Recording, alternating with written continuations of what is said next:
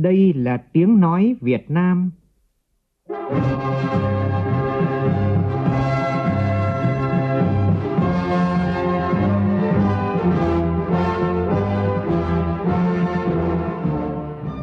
Việt Nam. Tiếng nói Việt Nam phát thanh từ Hà Nội, thủ đô nước Cộng hòa xã hội chủ nghĩa Việt Nam.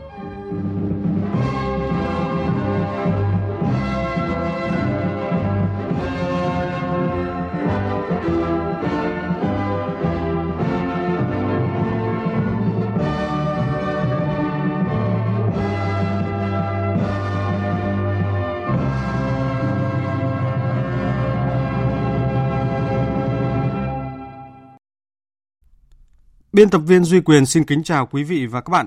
Mời quý vị và các bạn nghe chương trình Thời sự sáng của Đài Tiếng Nói Việt Nam. Hôm nay thứ Tư, ngày 8 tháng 5 năm 2019, tức ngày 4 tháng 4 năm Kỷ Hợi. Chương trình có những nội dung chính sau đây.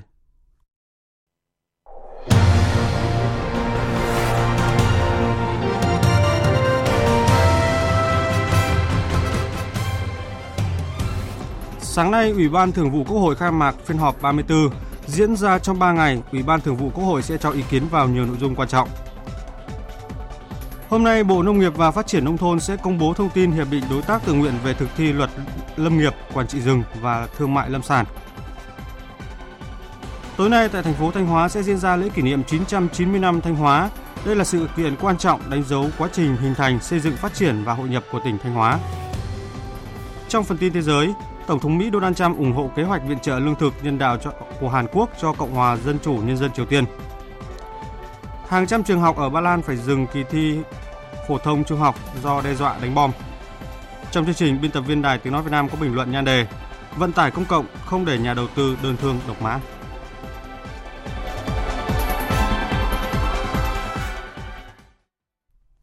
Bây giờ là tin chi tiết. Tối qua tại quảng trường Tây Bắc, thành phố Sơn La, Tỉnh ủy, Hội đồng Nhân dân, Ủy ban Nhân dân, Ủy ban Mặt trận Tổ quốc Việt Nam tỉnh Sơn La đã tổ chức trọng thể lễ kỷ niệm 60 năm ngày Bác Hồ và đoàn công tác của Trung ương về thăm, nói chuyện với cán bộ chiến sĩ và đồng bào các dân tộc Tây Bắc tại Sơn La, đồng thời khánh thành tượng đài Bác Hồ với đồng bào các dân tộc Tây Bắc. Tham dự buổi lễ có các đồng chí Trần Quốc Vượng, Ủy viên Bộ Chính trị, Thường trực Ban Bí thư Trung ương, đồng chí Trương Thị Mai, Ủy viên Bộ Chính trị, Bí thư Trung ương Đảng, Trưởng Ban Dân vận Trung ương. Tới dự buổi lễ còn có lãnh đạo các ban, bộ ngành, cơ quan, đoàn thể trung ương, lãnh đạo các tỉnh Tây Bắc, lãnh đạo tỉnh Sơn La, cùng đông đảo bà con chiến sĩ, cán bộ và nhân dân các dân tộc tỉnh Sơn La. Tin của phóng viên Thanh Thủy thường trú khu vực Tây Bắc. Cách đây 60 năm, nhân dịp kỷ niệm 5 năm chiến thắng Điện Biên Phủ, 4 năm thành lập khu tự trị Thái Mèo, ngày 7 tháng 5 năm 1959, Đảng bộ, chính quyền và nhân dân các dân tộc Tây Bắc vinh dự được đón Bác Hồ về thăm. Tại lễ đài sân vận động huyện Thuận Châu, trung tâm hành chính khu tự trị Thái Mèo lúc bấy giờ, Chủ tịch Hồ Chí Minh thân mật nói chuyện với đồng bào, bộ đội và cán bộ. Người thay mặt Đảng và Chính phủ khen ngợi những thành tích của quân dân Sơn La, Tây Bắc trong những năm kháng chiến đã anh dũng bảo vệ bản Mường, đại thắng giặc Pháp ở Điện Biên Phủ, góp phần giành lại độc lập cho Tổ quốc.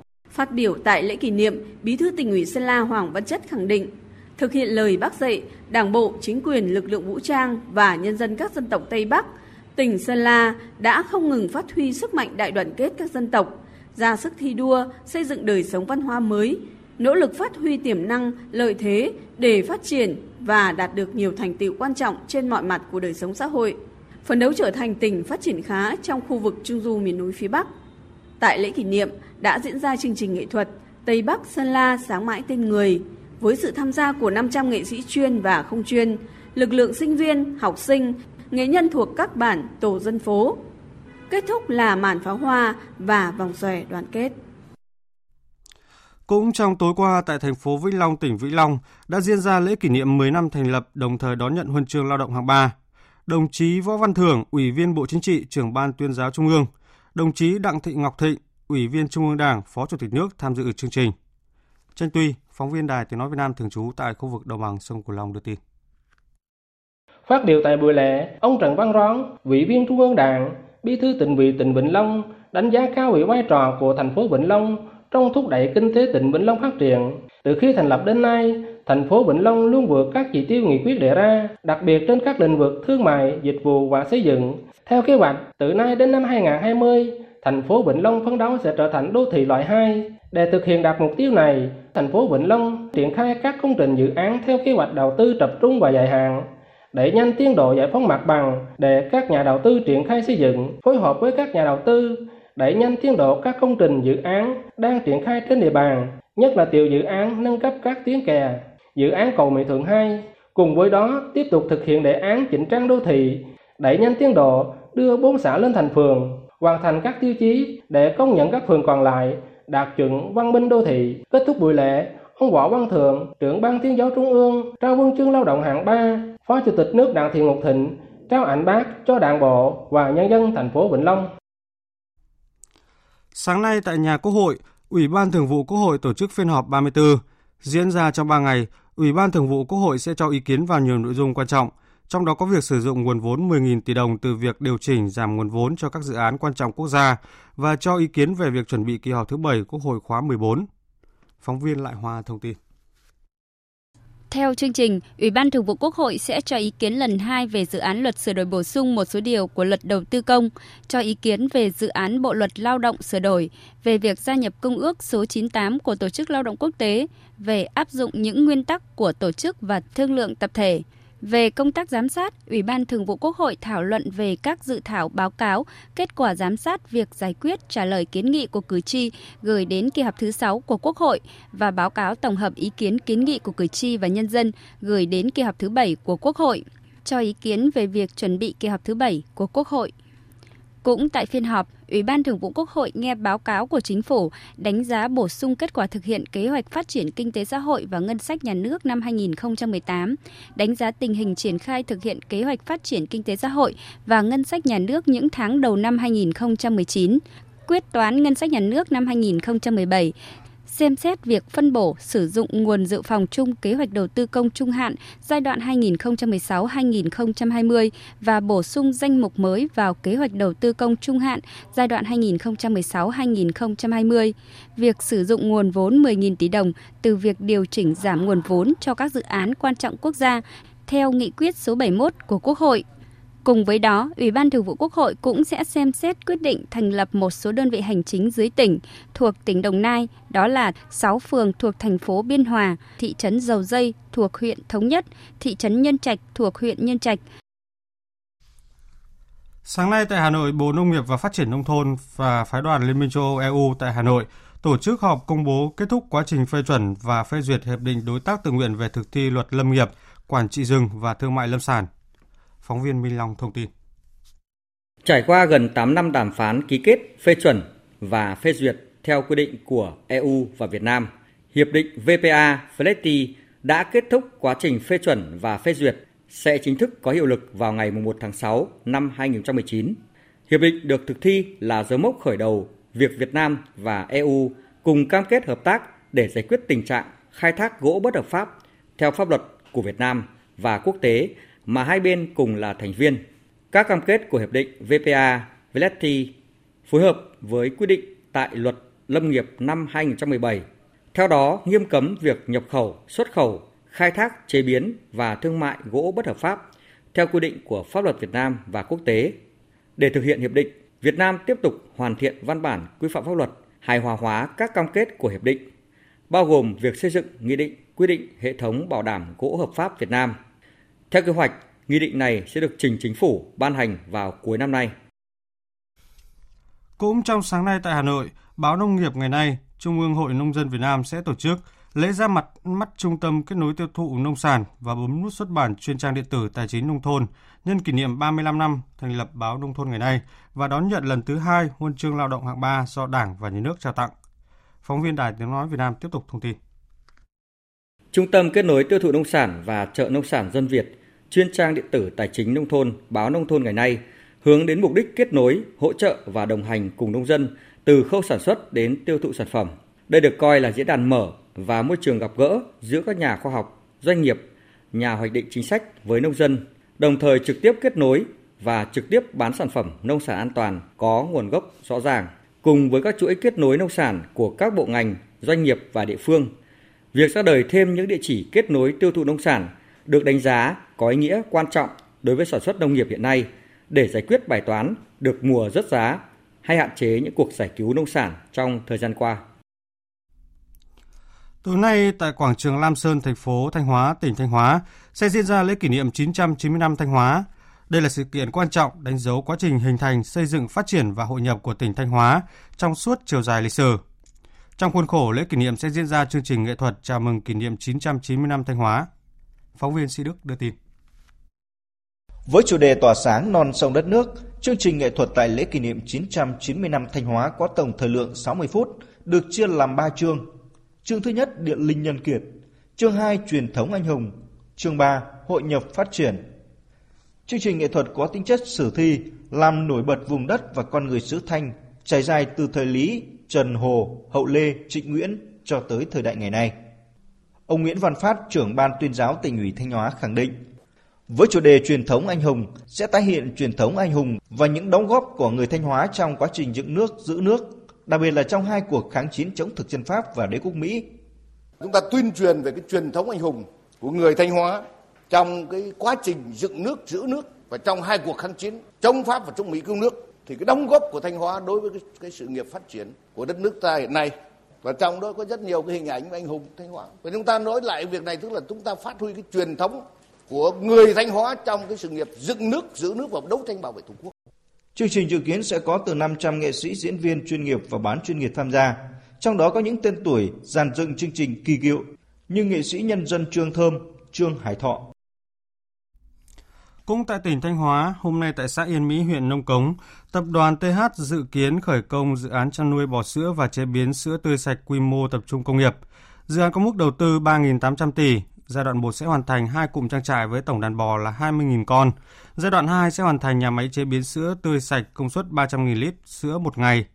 Trong khuôn khổ lễ khởi công, tập đoàn TH cũng sẽ khởi xướng mô hình áp dụng công nghệ cao vào chăn nuôi nông hộ, cùng nông dân tạo ra ly sữa đồng nhất tiêu chuẩn thông qua vai trò của hợp tác xã.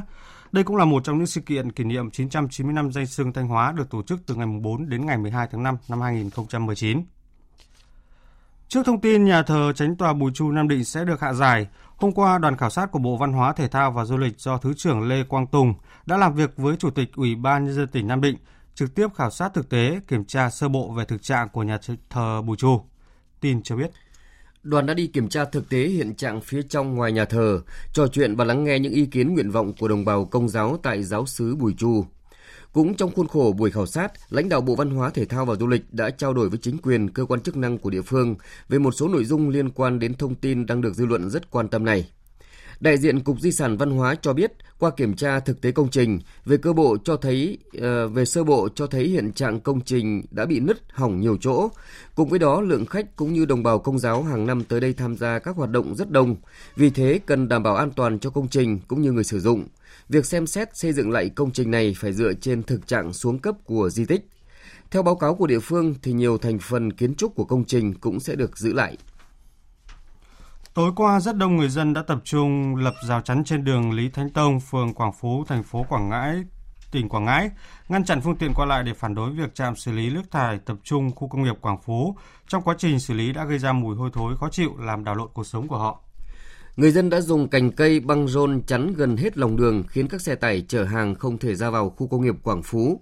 Rất đông lực lượng công an địa bàn, cảnh sát giao thông thành phố Quảng Ngãi đã có mặt tại hiện trường để can ngăn người dân, đảm bảo trật tự an toàn giao thông. Tuy nhiên, sau hơn 2 tiếng đồng hồ, đám đông vẫn chưa giải tán. Được biết, tình trạng hôi thối diễn ra gần một tháng nay nhưng vẫn chưa thấy cơ quan chức năng nào khắc phục. Còn người dân thì phải sống chung với mùi hôi thối nồng nặc ngày này qua ngày khác.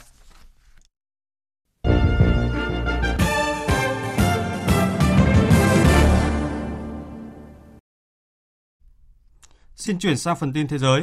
Hàn Quốc vừa cho biết Tổng thống Mỹ Donald Trump ủng hộ kế hoạch viện trợ lương thực nhân đạo của nước này cho Cộng hòa Dân chủ Nhân dân Triều Tiên. Tin chi tiết cho biết. Theo hãng tin Yonhap của Hàn Quốc, Tổng thống Mỹ Donald Trump và Tổng thống Hàn Quốc Moon Jae-in đã có 35 phút điện đàm, trong đó hai nhà lãnh đạo cũng thảo luận về cách tiếp tục đối thoại với Triều Tiên.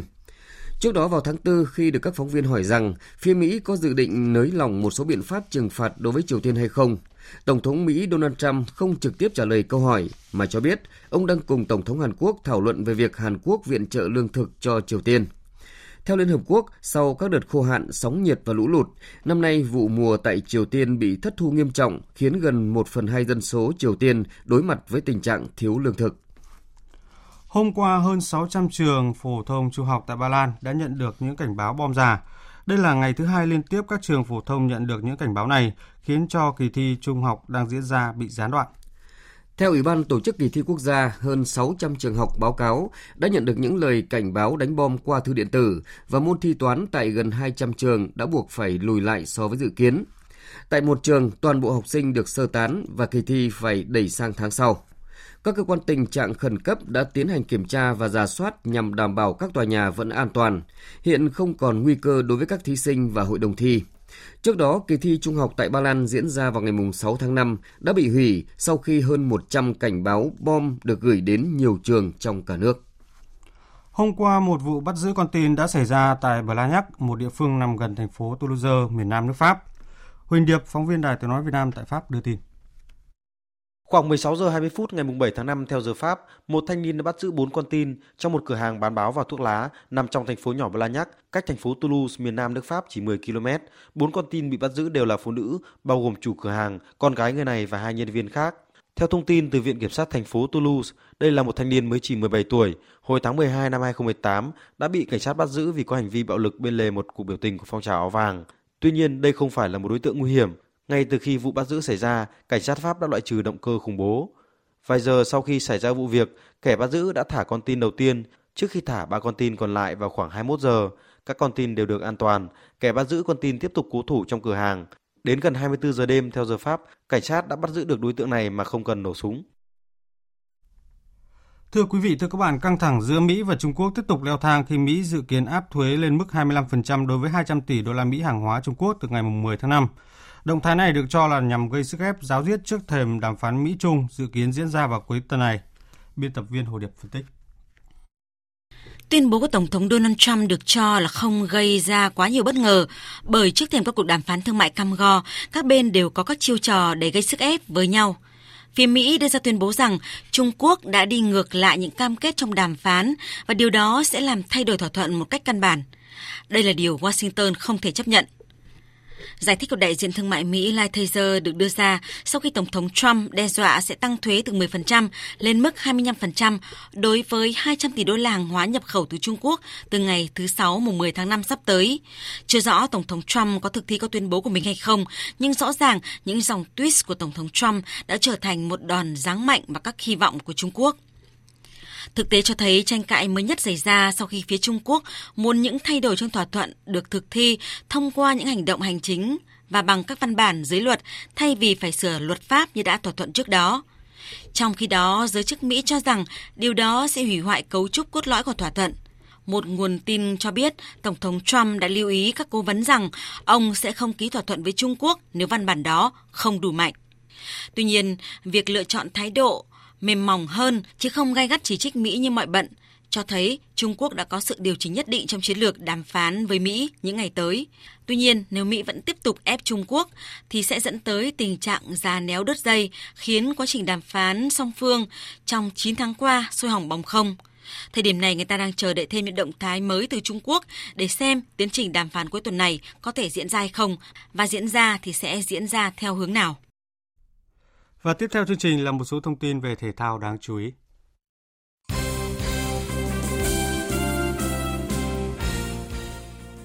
Theo thông báo từ Liên đoàn bóng đá Thái Lan, ban tổ chức Kings Cup đã quyết định thay đổi thể thức thi đấu của giải đấu năm nay. Theo đó, ban tổ chức sẽ tiến hành bốc thăm để phân cặp thi đấu. Với việc bốc thăm ngẫu nhiên, đội tuyển Thái Lan có khả năng gặp bất cứ đối thủ nào, trong đó không loại trừ là màn chạm trán được chờ đợi với đội tuyển Việt Nam. Lễ bốc thăm Kings Cup 2019 sẽ được tổ chức lúc 14 giờ chiều nay tại Thái Lan. Hôm qua, đội tuyển U15 nữ Việt Nam dưới sự dẫn dắt của huấn luyện viên trưởng Nguyễn Thị Mai Lan chính thức lên đường sang Thái Lan tham dự giải U15 nữ Đông Nam Á 2019 sau hơn 3 tuần tập trung tại Trung tâm Đào tạo bóng đá trẻ Việt Nam. Đối thủ đầu tiên ở vòng bảng của thầy trò huấn luyện viên Mai Lan là U15 nữ Philippines. Trận đấu sẽ diễn ra lúc 16 giờ 30 ngày 10 tháng 5. Xin chuyển sang thông tin trận bán kết lượt về Champions League mùa 2018-2019 giữa câu lạc bộ Liverpool và Barcelona vào rạng sáng nay theo giờ Việt Nam.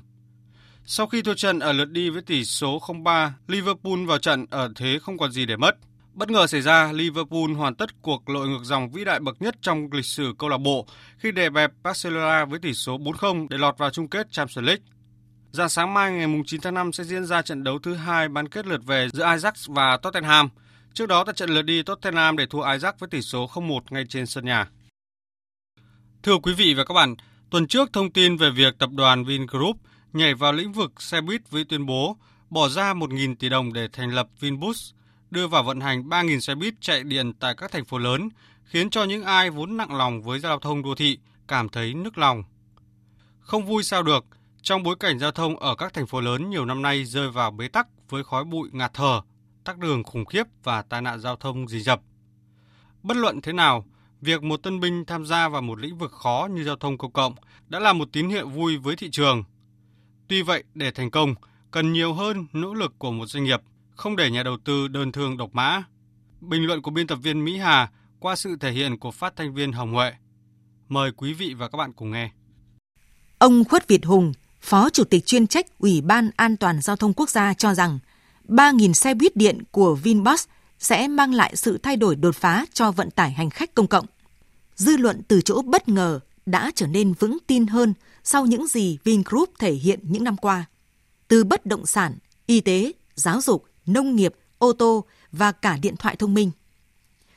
Nếu biết phương tiện giao thông cá nhân hiện chiếm tới 90% lưu lượng đi lại ở các thành phố lớn, bao gồm xe máy và ô tô cá nhân, trong khi vận tải công cộng chỉ chiếm có 10%, hẳn ai cũng hiểu các đô thị Việt Nam đã quá ngưỡng chịu tải. Để tiến tới những đô thị văn minh, chẳng còn cách nào khác là giao thông công cộng phải chiếm 90%, còn phương tiện cá nhân chỉ nên ở mức 10%. Nói thì dễ, nhưng để bắt tay vào làm thì chắc chắn không đơn giản. Xe buýt ở Hà Nội và thành phố Hồ Chí Minh với khoảng 5.000 chiếc, nhiều năm nay dù đã được trợ giá vẫn lỗ triền miên, và khi tắc đường xảy ra vẫn bị bủa vây tứ phía bởi xe máy, taxi, xe ô tô cá nhân ken đặc. Buýt không thể chạy nhanh và đúng giờ, thi thoảng lại gây tai nạn, khiến chả mấy người còn mặn mà với buýt. Đó là cái vòng luẩn quẩn với các doanh nghiệp kinh doanh vận tải hành khách công cộng. Ở góc độ một nhà đầu tư, Vin hẳn đã tìm hiểu nát nước thực trạng đó và rồi vẫn quyết định đầu tư. Ở góc độ người tham gia giao thông, chúng ta hoàn toàn có thể kỳ vọng vào cú hích VinBus như những gì mà nhà đầu tư này đã tạo ra trong các lĩnh vực bất động sản, giáo dục. Từ đó thu hút nhiều hơn các nhà đầu tư tư nhân cho bài toán khó, giao thông công cộng ở các thành phố lớn. Dự án đầu tư đó còn cho thấy tầm nhìn xa của một tỷ phú từng thành công ở nhiều lĩnh vực sản xuất. Quyết định đưa vào vận hành xe buýt chạy điện trong bối cảnh các nước mới đưa ra lộ trình tiến tới loại bỏ xe buýt sử dụng xăng và dầu diesel với khói đen mù mịt trên đường. Tại thời điểm này, vấn đề còn lại quyết định thành công của những hệ thống giao thông hiện đại quy củ, giảm thiểu tai nạn, giờ không nằm ở nỗ lực của riêng mình doanh nghiệp. Đầu tiên là phụ thuộc vào nỗ lực của chính quyền các thành phố lớn. Làm sao phải thể hiện quyết tâm, thực sự mong muốn tiến tới một nền văn minh đô thị hiện đại, quy củ, ngăn nắp. Hay nói nôm na là thực sự có tâm, mong muốn phát triển. Kế đó là câu chuyện tầm nhìn. Nếu không phát triển một hệ thống hạ tầng giao thông đồng bộ như nhà ga, bến đỗ, các trạm trung chuyển khang trang hiện đại, thì chẳng nhà đầu tư nào dám làm để lại rơi vào vòng luẩn quẩn như hiện tại. Rõ ràng, tầm nhìn của nhà quản lý phải theo kịp, thậm chí đi trước tầm nhìn của nhà đầu tư. Rồi khi doanh nghiệp đã vững chân ở thị trường, nhà nước chứ không ai khác lại phải thực hiện vai trò giám sát để tạo dựng một môi trường cạnh tranh lành mạnh cho các doanh nghiệp vận tải khác cùng tham gia đầu tư vào lĩnh vực lẽ ra nhà nước phải làm. Tâm và tầm của nhà quản lý là vậy. Ở góc độ của mình, người dân cũng không thể đứng ngoài cuộc mặc cho chính quyền thành phố và doanh nghiệp loay hoay tìm giải pháp. Nếu không chịu thay đổi thói quen di chuyển, ai cũng khư khư giữ phương tiện cá nhân cho mình, nghênh ngang chiếm lòng đường, thì 3.000 chứ 3 vạn xe buýt mỗi thành phố cũng không thể giải quyết vấn đề, thậm chí còn làm cho tình trạng ùn tắc, chậm chuyến và ô nhiễm ngày một nghiêm trọng hơn. Một cánh én chẳng làm nên mùa xuân. Thế nên, đừng để doanh nghiệp đơn thương độc mã, loay hoay với trận đồ giao thông ùn tắc, ô nhiễm và lạc hậu. Quý vị và các bạn vừa nghe bình luận của biên tập viên Đài Tiếng Nói Việt Nam với nhan đề Vận tải công cộng không để nhà đầu tư đơn thương độc mã. Dự báo thời tiết.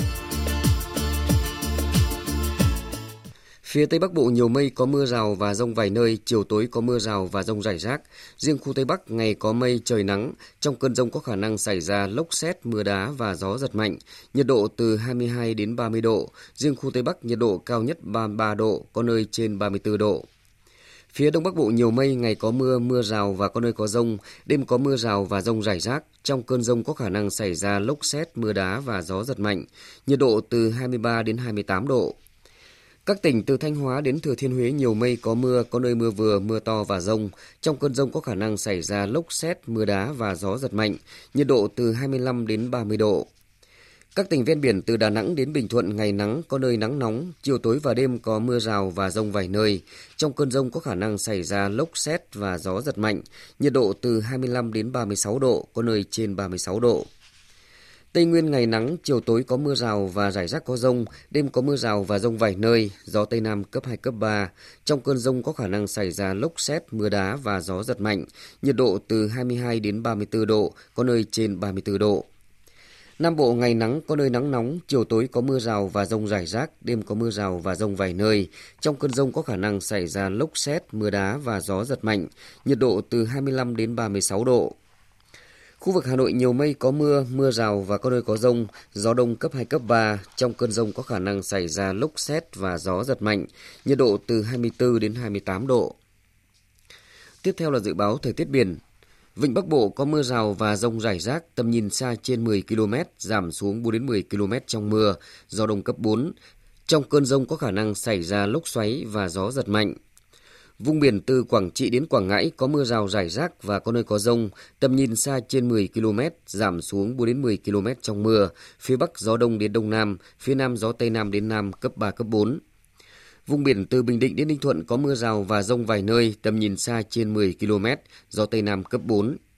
Vùng biển từ Bình Thuận đến Cà Mau có mưa rào rải rác và có nơi có dông, tầm nhìn xa trên 10 km, giảm xuống 4 đến 10 km trong mưa, gió Tây Nam cấp 4, cấp 5. Trong cơn dông có khả năng xảy ra lốc xoáy và gió giật mạnh. Vùng biển từ Cà Mau đến Kiên Giang bao gồm cả Phú Quốc có mưa rào rải rác và có nơi có dông, tầm nhìn xa trên 10 km, giảm xuống 4 đến 10 km trong mưa, gió Tây Nam cấp 3, cấp 4. Trong cơn dông có khả năng xảy ra lốc xoáy và gió giật mạnh. Khu vực Bắc và giữa Biển Đông có mưa rào và dông rải rác, tầm nhìn xa trên 10 km, giảm xuống 4 đến 10 km trong mưa, phía Bắc gió Đông Bắc đến Đông cấp 4, cấp 5, phía Nam gió Tây Nam đến Nam cấp 3, cấp 4. Trong cơn dông có khả năng xảy ra lốc xoáy và gió giật mạnh. Khu vực Nam Biển Đông có mưa rào và dông vài nơi, tầm nhìn xa trên 10 km, gió Tây Nam cấp 4, cấp 5. Khu vực quần đảo Hoàng Sa thuộc thành phố Đà Nẵng có mưa rào và dông rải rác, tầm nhìn xa trên 10 km, giảm xuống 4 đến 10 km trong mưa, gió Đông Nam cấp 4. Trong cơn dông có khả năng xảy ra lốc xoáy và gió giật mạnh. Khu vực quần đảo Trường Sa thuộc tỉnh Khánh Hòa có mưa rào và dông vài nơi, tầm nhìn xa trên 10 km, gió Tây Nam cấp 4, cấp 5. Vịnh Thái Lan có mưa rào và dông rải rác, tầm nhìn xa trên 10 km, giảm xuống 4 đến 10 km trong mưa, gió Tây đến Tây Nam cấp 3, cấp 4. Trong cơn dông có khả năng xảy ra lốc xoáy và gió giật mạnh. Những thông tin về thời tiết vừa rồi cũng đã kết thúc chương trình Thời sự sáng nay của Đài Tiếng Nói Việt Nam. Chương trình hôm nay do biên tập viên Duy Quyền biên soạn và thực hiện, cùng sự tham gia của phát thanh viên Hoàng Sang, kỹ thuật viên Đoàn Thanh, chịu trách nhiệm nội dung Nguyễn Mạnh Thắng. Kính chào và hẹn gặp lại quý vị và các bạn trong các chương trình sau.